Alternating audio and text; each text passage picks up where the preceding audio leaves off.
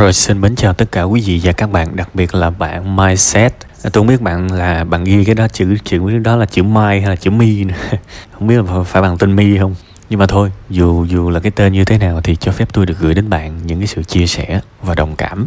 Bây giờ mình sẽ đi vào thẳng luôn cái vấn đề có nên lấy tiền mình trả nợ cùng phụ với chồng hay không. Thì bây giờ tôi cho rằng thực ra cái nguyên nhân của cái nợ này là do tiêu xài ăn chơi còn bị giấu nữa đúng không thì đương nhiên mình là mình phải cay rồi. Chuyện đó chuyện rõ ràng. Nhưng mà đương nhiên dù sao tình nghĩa vợ chồng hơn nhau ở cái chỗ khó khăn bên cạnh nhau, hơn nhau ở chỗ đó thôi.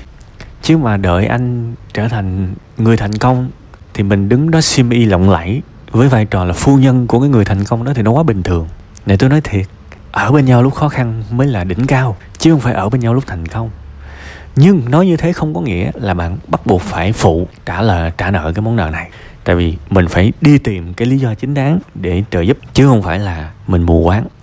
Thế bây giờ mình phụ với một cái nguyên tắc là cái, đây là cái nợ cuối cùng thì mình sẽ phụ, và nó phải có kế hoạch thời gian chi tiết. Ví dụ mỗi tháng nhiều, đây là khoản nợ cuối cùng, khoản nợ cuối cùng chưa? Bao lâu trả nợ hết? Thế thì mình tính như vậy, mình sẽ có cái con số rất là rõ ràng. Mỗi tháng em phụ anh nhiêu? Và em rất là tin tưởng anh. Em rất là tin tưởng anh. Em rất muốn đồng hành với anh, nhưng anh phải thành thật với em.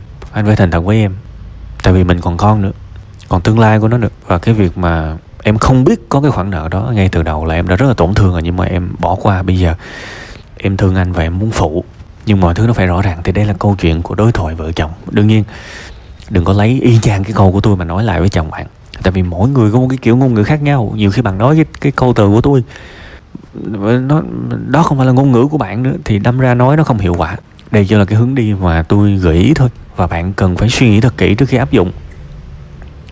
Và đừng có nghe cái audio này xong cái ngày mai hứng hứng làm một cái cuộc nói chuyện lông trời lở đất. Với chồng bạn thì không không phải. Bạn phải suy nghĩ, bạn phải chắc lọc, và bạn cần cho mình một khoảng thời gian, ví dụ một tháng, hai tháng. Khi mà mình đã thông suốt hết rồi thì mình trò chuyện nó sẽ hiệu quả hơn. Ha rất là ngắn gọn về cái phần tâm sự trong bữa nay.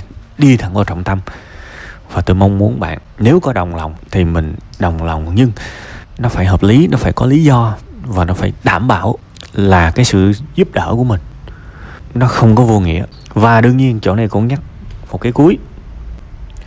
Hãy phân biệt, nghe lại cái tập tri kỳ cảm xúc giùm tôi. Phân biệt giữa trao đổi, đầu tư và cho đi.